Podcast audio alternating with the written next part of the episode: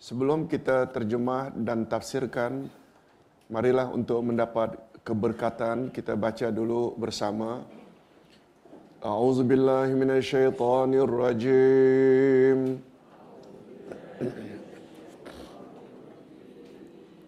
قل يا أهل الكتاب تعالوا إلى كلمة سواء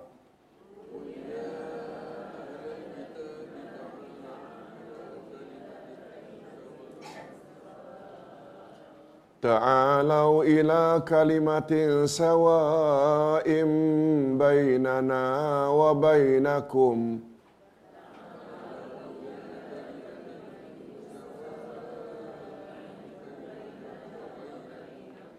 ألا نعبد إلا الله. ولا نشرك به شيئا. ولا يتخذ بعضنا بعضا أربابا من دون الله.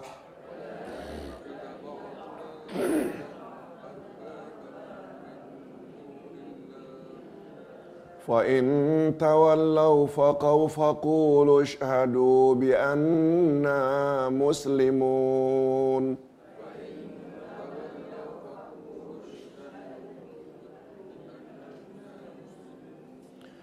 يا أهل الكتاب لم تحاجون في إبراهيم؟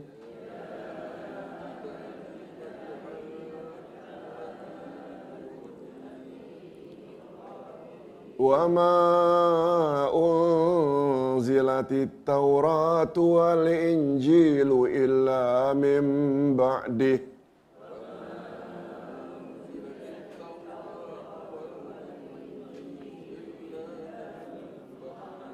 أفلا تعقلون؟ ها أنتم هؤلاء حاججتم فيما لكم به علم.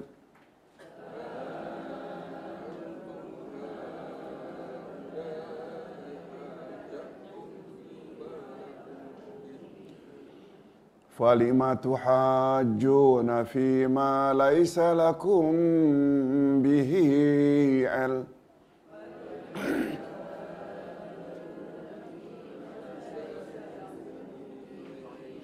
والله يعلم وأنتم لا تعلمون.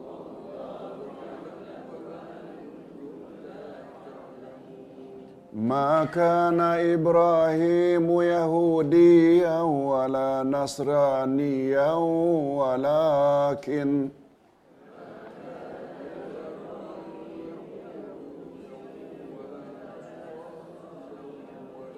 ولكن كان حنيفا مسلما وما كان من المشركين.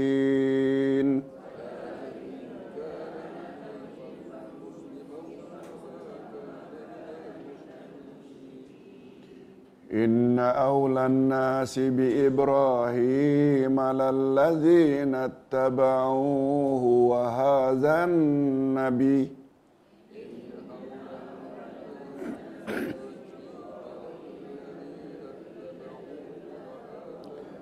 وهذا النبي والذين آمنوا والله ولي المؤمنين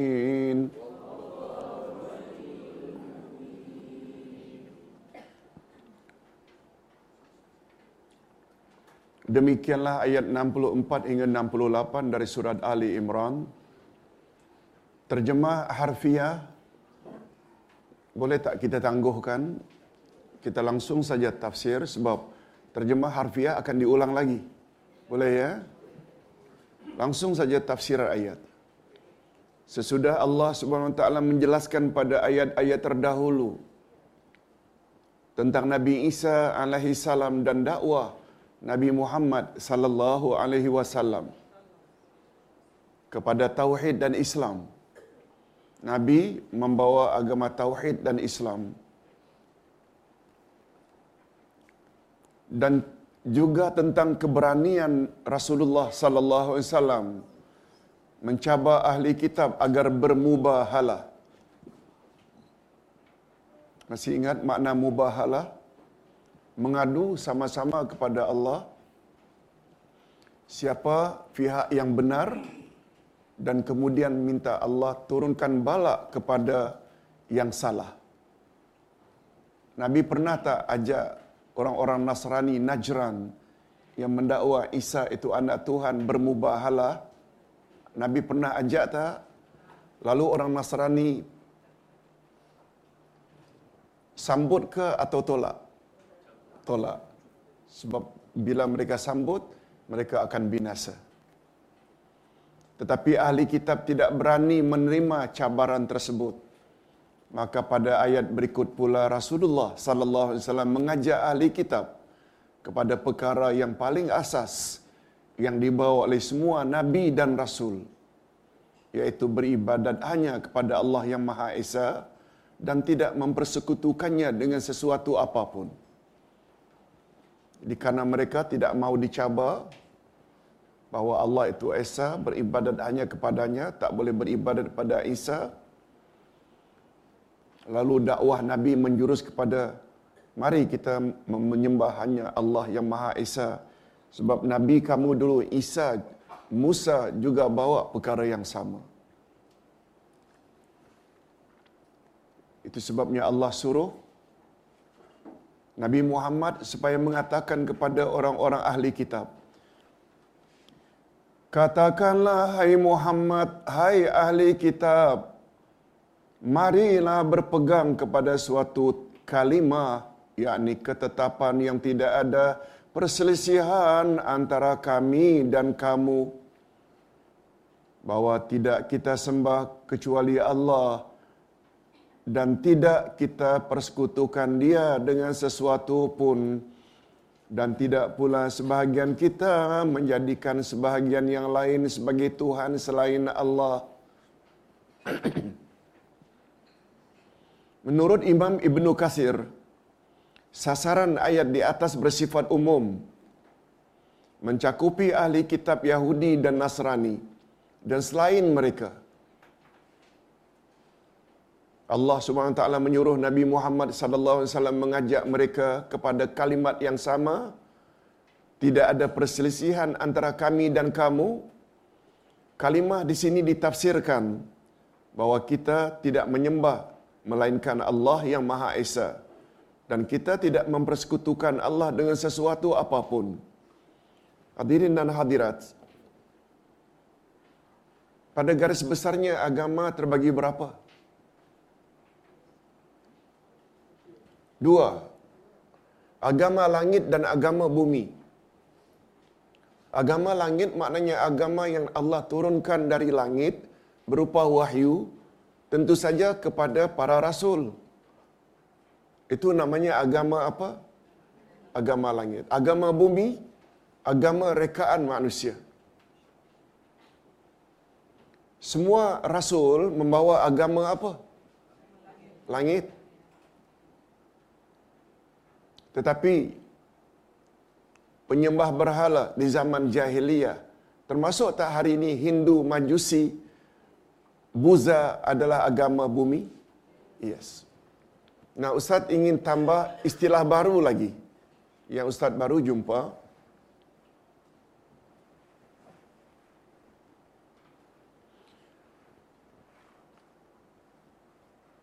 Orang-orang kafir yang menganut agama bumi, mereka dipanggil kafir asli. Kafir asli. Sedangkan ahli kitab, hari ini bila disebut ahli kitab merujuk kepada Yahudi dan Nasrani. Mereka adalah kafir yang tidak asli. Bila ditanya mengapa Ustaz mereka kafir hari ini, Yahudi, Nasrani hari ini kafir tidak asli. Apa sebab? Betul tak pengikut asli aslinya Nabi Musa dulu bertuhankan Allah, menyembah Allah yang Maha Esa? Datang Isa, mereka reject Isa. Hanya Isa mengatakan, tidaklah aku diutus kecuali untuk menyempurnakan ajaran Musa. Akhirnya orang Yahudi pengikut Musa reject Isa. Mereka kafir asli atau tidak asli terhadap ajaran Nasrani yang dibawa oleh Isa? Asli atau tidak asli? Tidak asli. Begitu juga datang Isa, kemudian reject ajaran Nabi Muhammad. Pada asalnya mereka menyembah Allah tak? Akhirnya mereka menyembah Isa. Itu juga kafir yang tidak asli. Sekali lagi, kafir yang asli yang mana? Kafir yang beragama bumi. Itu memang asli. Seharusnya hadirin dan hadirat begitu diangkat Nabi Muhammad sallallahu alaihi wasallam ada tak pilihan bagi umat manusia setelah Nabi Muhammad diangkat memilih agama selain Islam? Boleh tak mereka membuat pilihan? Tak ada. Sebab Nabi Muhammad diutus untuk seluruh alam. Rahmatan lil alamin. Kafatan lin nas. Okey, Ustaz, ulang sekali lagi.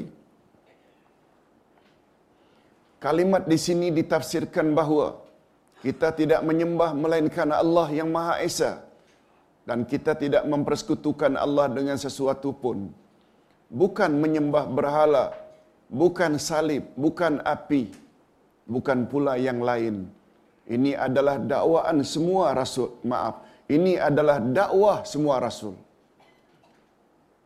Ustaz ulang, dakwah semua rasul mengajak manusia menyembah siapa? Menyembah Allah sahaja. Kemudian Allah berfirman, dan tidak pula sebahagian kita menjadikan sebahagian yang lain sebagai Tuhan selain Allah. Menurut Ibnu Juraij, maksudnya sebahagian kita tidak mematuhi sebahagian yang lain dalam perkara dosa dan maksiat. Yang dimaksudkan dengan perkataan abraran, ab, arbaban, yang dimaksudkan dengan perkataan arbaban dalam ayat di atas ialah pihak yang berhak dan berkuasa menentukan hukum halal dan haram. Hadirin dan hadirat, arbab selalu diartikan dengan pendeta atau ulama dari kalangan Yahudi dan Nasrani.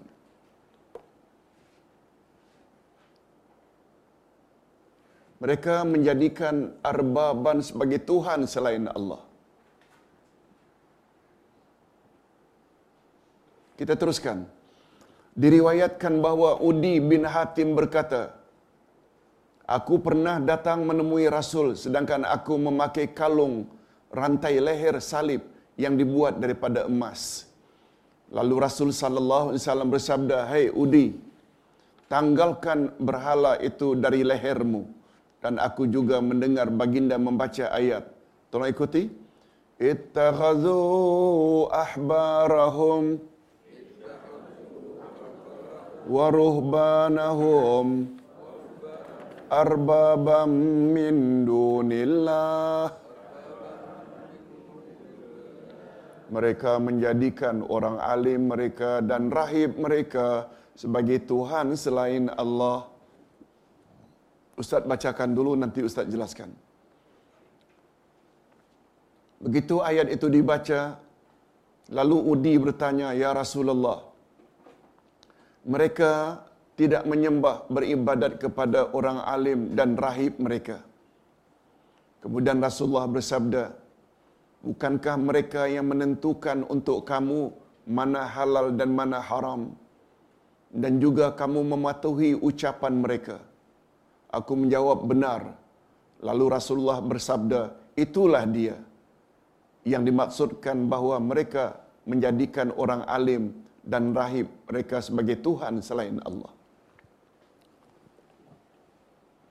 Tafsirnya macam ini. Senang saja memahaminya. ketika turun ayat ini, orang-orang Yahudi dan Nasrani telah menjadikan pendeta-pendeta mereka, orang-orang alim mereka sebagai Tuhan selain Allah. Lalu Udi tanya, Ya Rasulullah, setahu saya, Tuhan kan tahu saya dulu background saya, dulu Nasrani, penyembah berhala. Maaf, mendakwa Isa itu anak Tuhan. Ayat ini mengatakan orang-orang Yahudi dan Nasrani menyembah ulama mereka selain daripada Allah. Tuhan kan tahu saya dulu Nasrani. Kami tak pernah menyembah pendeta. Macam mana ayat itu menyebut orang Nasrani menyembah pendeta? Coba tengok apa kata Nabi. Bukankah kamu orang-orang Nasrani dengar cakap pendeta? Pendeta kata halal, kamu kata halal. Pendeta kata haram, kamu kata haram walaupun itu bercanggah dengan tahu Injil yang sebenar. Udi menjawab, benar wahai Rasul, kalau yang itu. Nah itulah dia yang dimaksudkan kamu telah menjadikan pemimpin kamu sebagai Tuhan selain Allah. Bila ditanya, mengapa mengikut cakap ulama itu hukumnya sama dengan beribadat pada ulama? Apa sebab? Tolong jawab.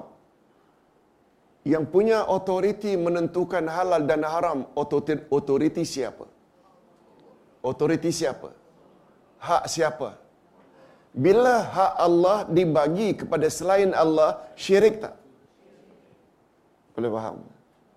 Ustaz buat contoh walaupun ini belum terjadi. Dalam Quran ada tak kenyataan dari Allah riba itu haram? Ada tak? Tolong ikuti.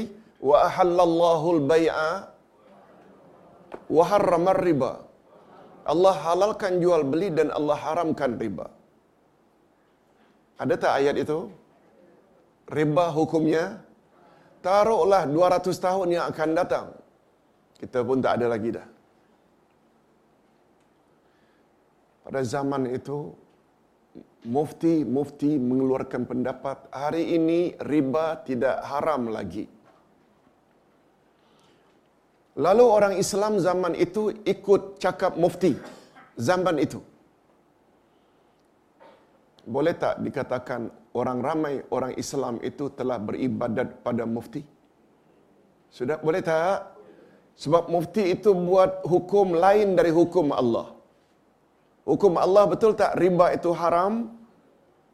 Mufti kata hari ini riba itu halal. Bila dengar cakap mufti, maknanya dia telah beribadat tak pada horti selain Allah? Prinsipnya sama.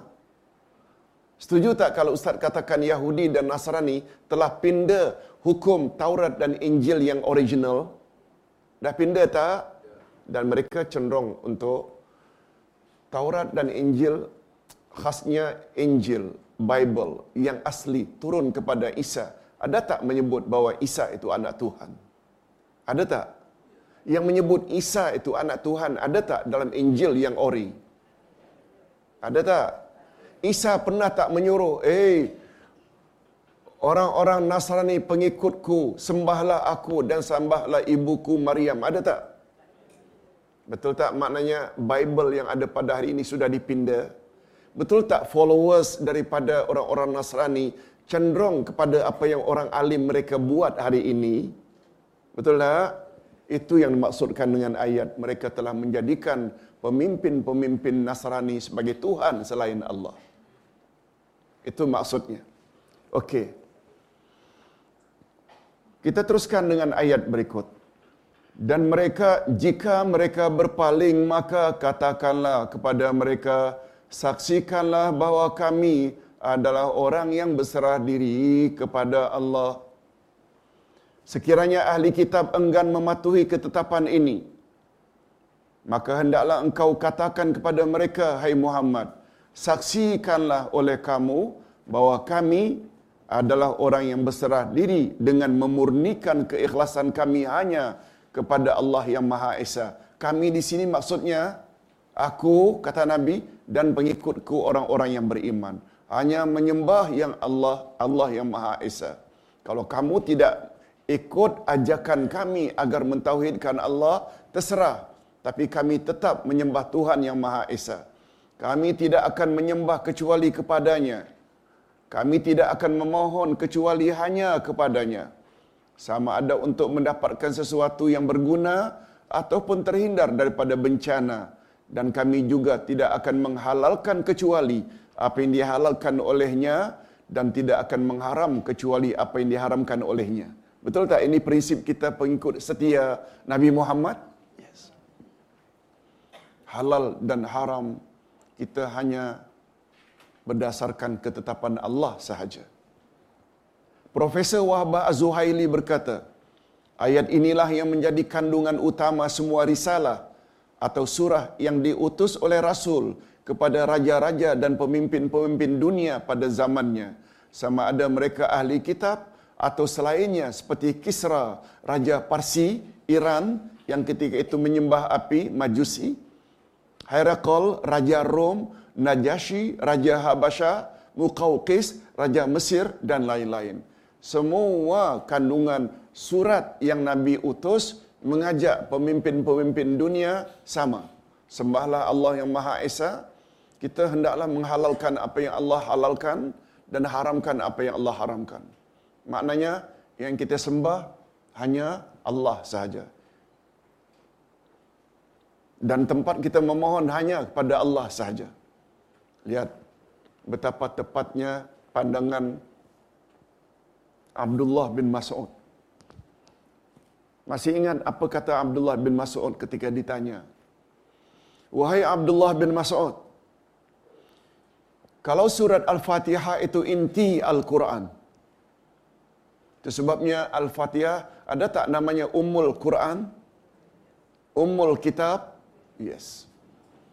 Abdullah bin Mas'ud ditanya lagi, kalau Al-Fatihah itu inti Al-Quran keseluruhannya, apa pula inti surat Al-Fatihah?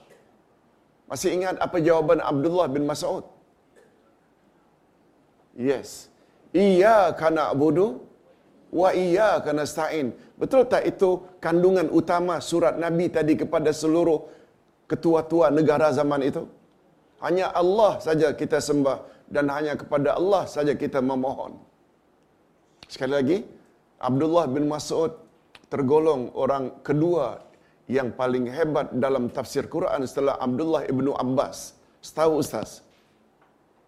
Ketika ditanya apa dia inti surat Al-Quran keseluruhannya, dia jawab Al-Fatihah.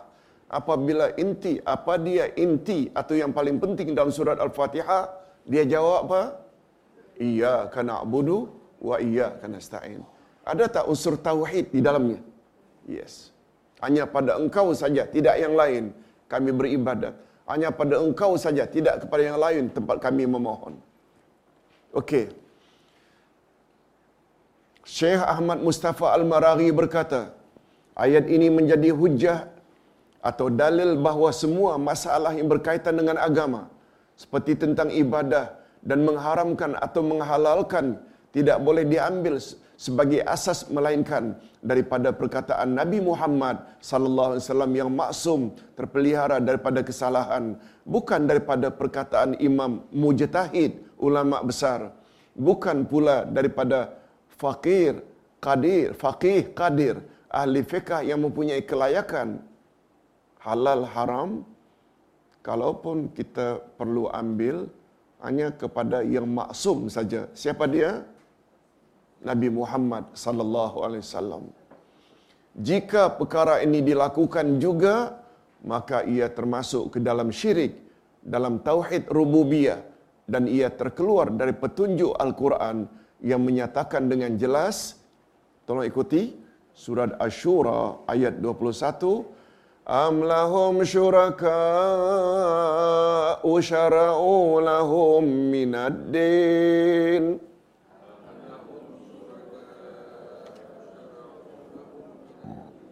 Malam لم يأذن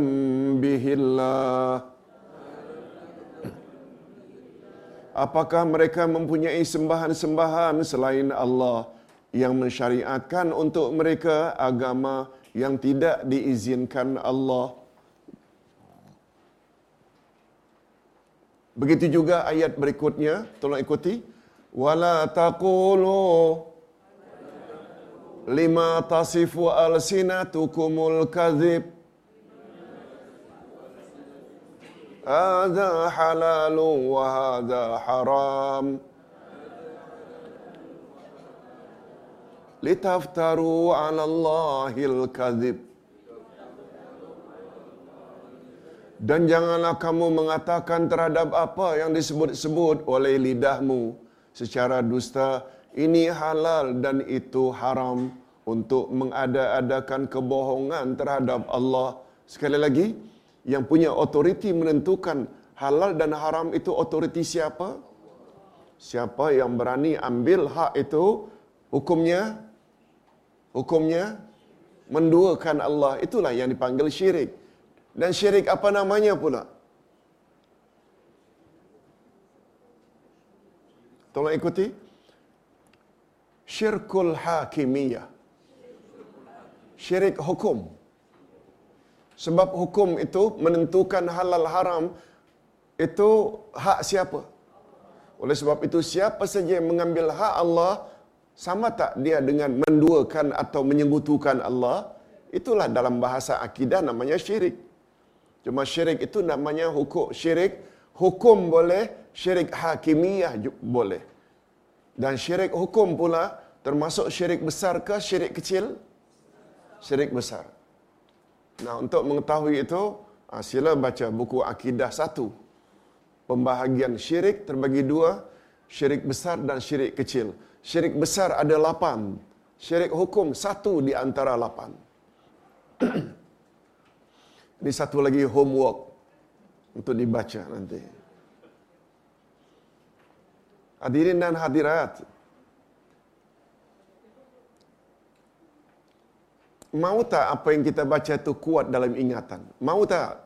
Mau tak tipnya? Sampai-sampaikan pada orang lain. Ustaz bukanlah kuat ingatan, tapi Ustaz selalu sampai-sampai-sampai jadi melekat.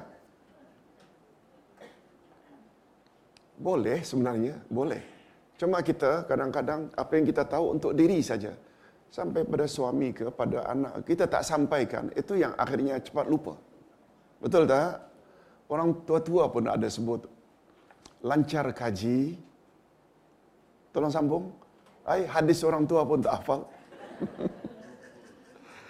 lancar kaji karena diulang. diulang, diulang dia jadi lancar lah.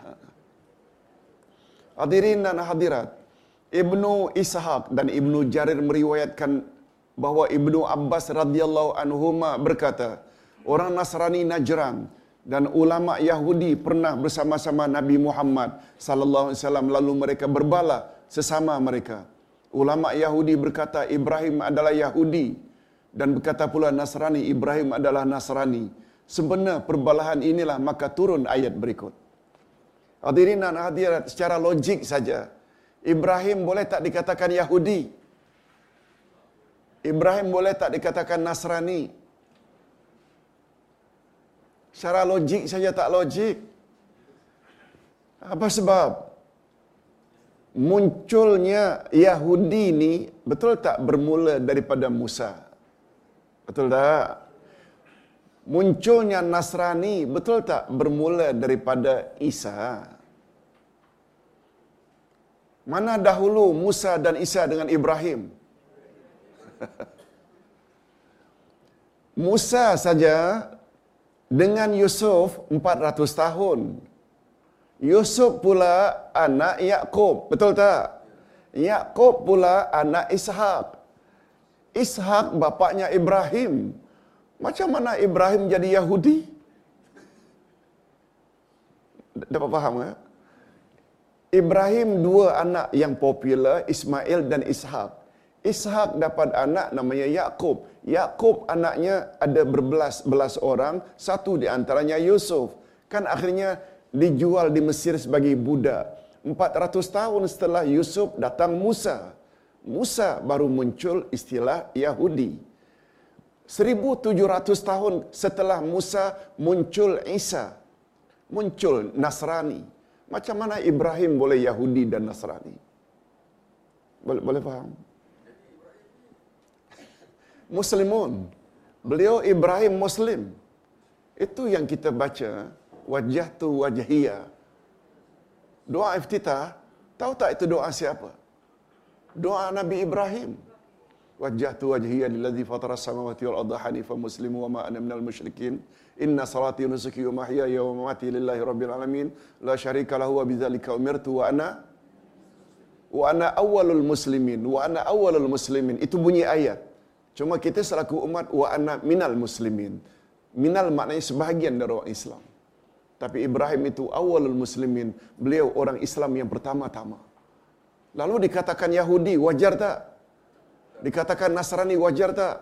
Itu secara logik saja. Ini belum lagi kita sebut ayat Quran. Coba dengar apa kata Allah.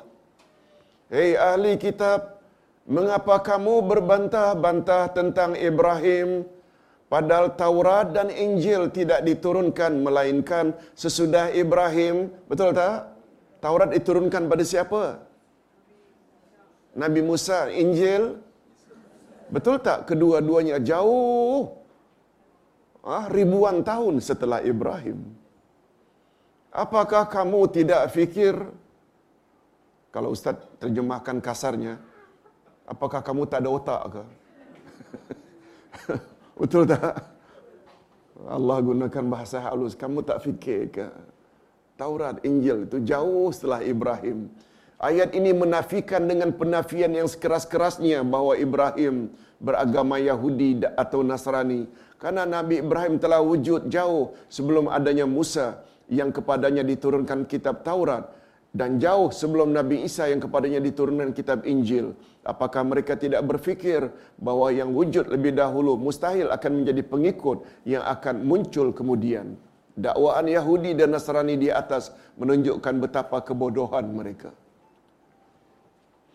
Allah SWT berfirman pada ayat berikut, Beginilah kamu semuanya, kamu ini sewajarnya berbantah-bantahan tentang hal yang kamu ketahui. Maka kenapa kamu berbantah-bantahan tentang hal yang tidak kamu ketahui? Allah mengetahui sedang kamu tidak mengetahuinya.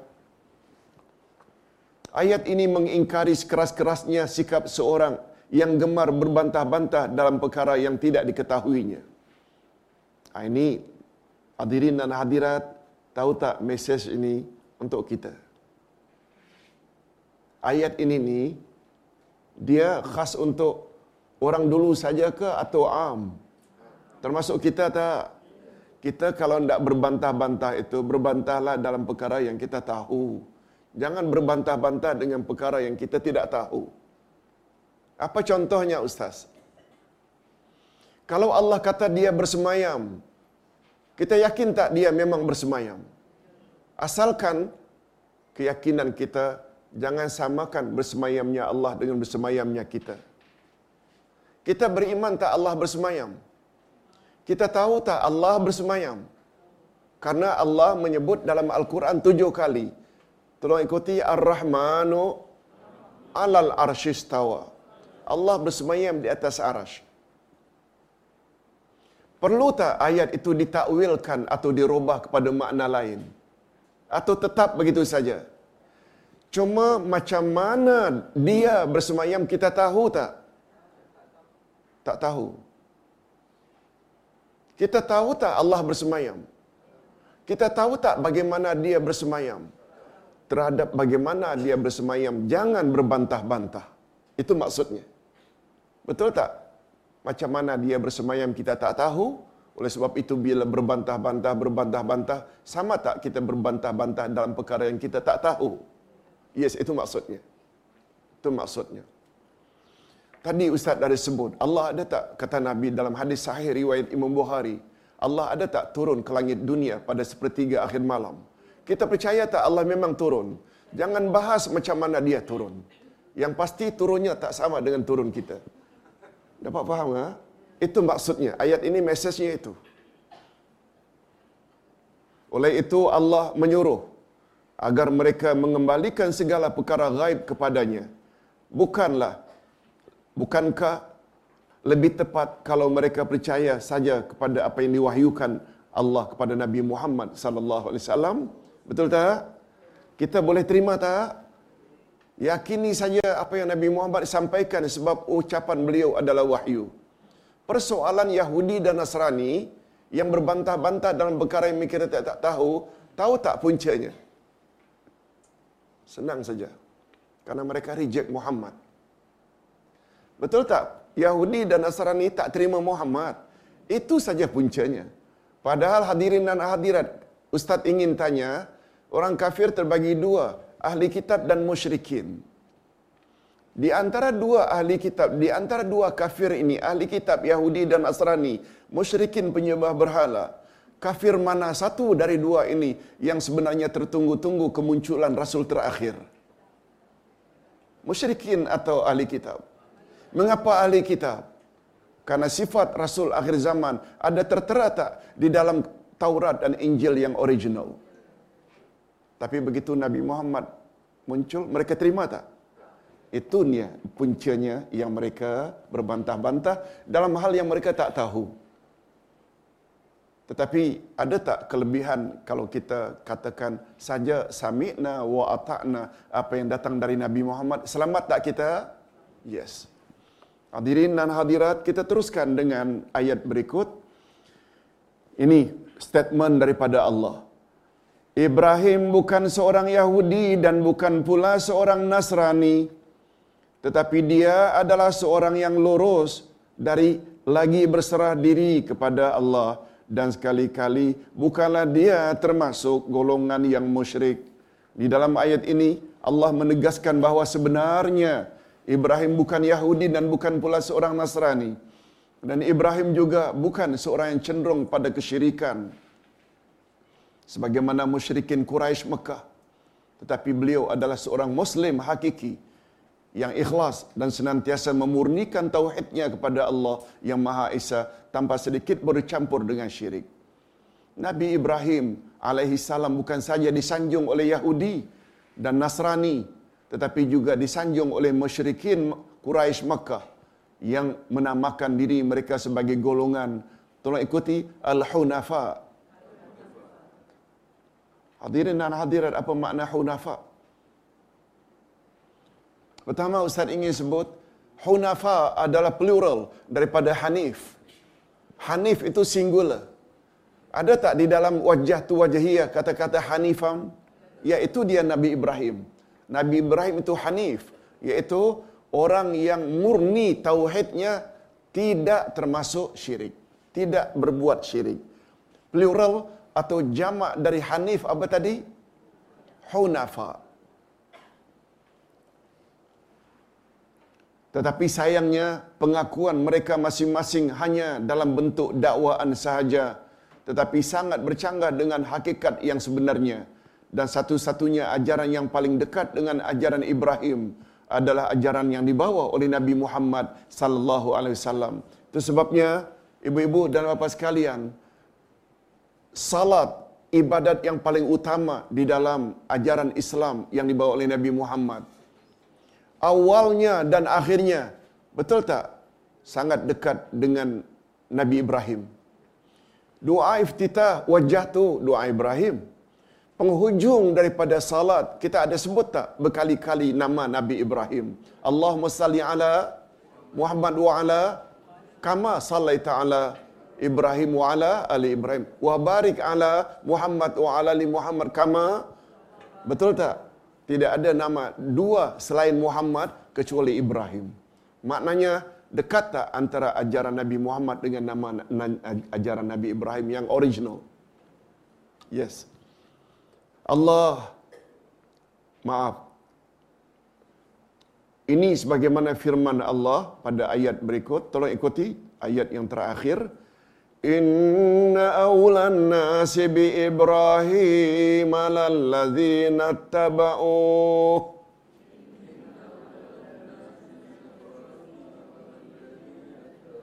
وهذا النبي والذين آمنوا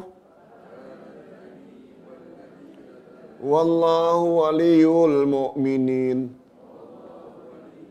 Sesungguhnya orang-orang yang paling dekat kepada Ibrahim ialah orang yang mengikutinya dan Nabi ini yakni Muhammad serta orang-orang yang beriman kepada Muhammad dan Allah adalah pelindung semua orang yang beriman. Allah menegaskan dalam ayat ini bahawa orang yang paling dekat dengan Nabi Ibrahim ialah orang yang mengikuti ajarannya. Sama ada orang yang sezaman dengannya atau yang hidup sesudah zamannya. Dan orang yang dikenal paling pasti, paling dekat dengan Ibrahim adalah zaman sesudah zamannya adalah Nabi Muhammad sallallahu alaihi wasallam dan umatnya yang beriman. Mudah-mudahan kita termasuk golongan ini.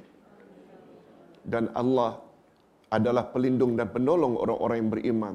Nabi Muhammad sallallahu alaihi wasallam bersabda, tolong ikuti, "Inna likulli nabiyyin wula minan nabiyyin wa inna wali abi wa khalilu rabbi."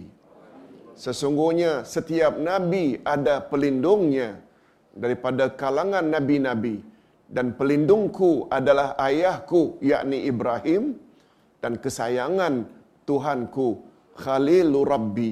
Kemudian baginda membaca surat atau ayat di atas. Nah, dari sudut lain hadirin dan hadirat, kelebihan Nabi Muhammad dan Nabi Ibrahim dari sudut lain beliau berdua saja yang mendapat gelaran tersebut. Gelaran apa itu? Yang nabi lain tak dapat gelaran itu. Khalilullah atau Khalilur Rahman. Semua nabi dapat tak gelaran Habibullah? Habibullah kekasih Allah. Layak tak semua nabi dan rasul? Yes. Habibullah kekasih Allah. Tapi lebih tinggi dari Habibullah kesayangan Allah. Itulah dia Khalilullah. Dan Khalilullah hanya diperolehi dua orang saja. Pertama Ibrahim, yang kedua Nabi Muhammad. Nampak tak kedekatan antara Nabi Ibrahim dengan Nabi Muhammad? Ustaz kira untuk kelas ini cukup sampai di sini. Terima kasih. Assalamualaikum warahmatullahi.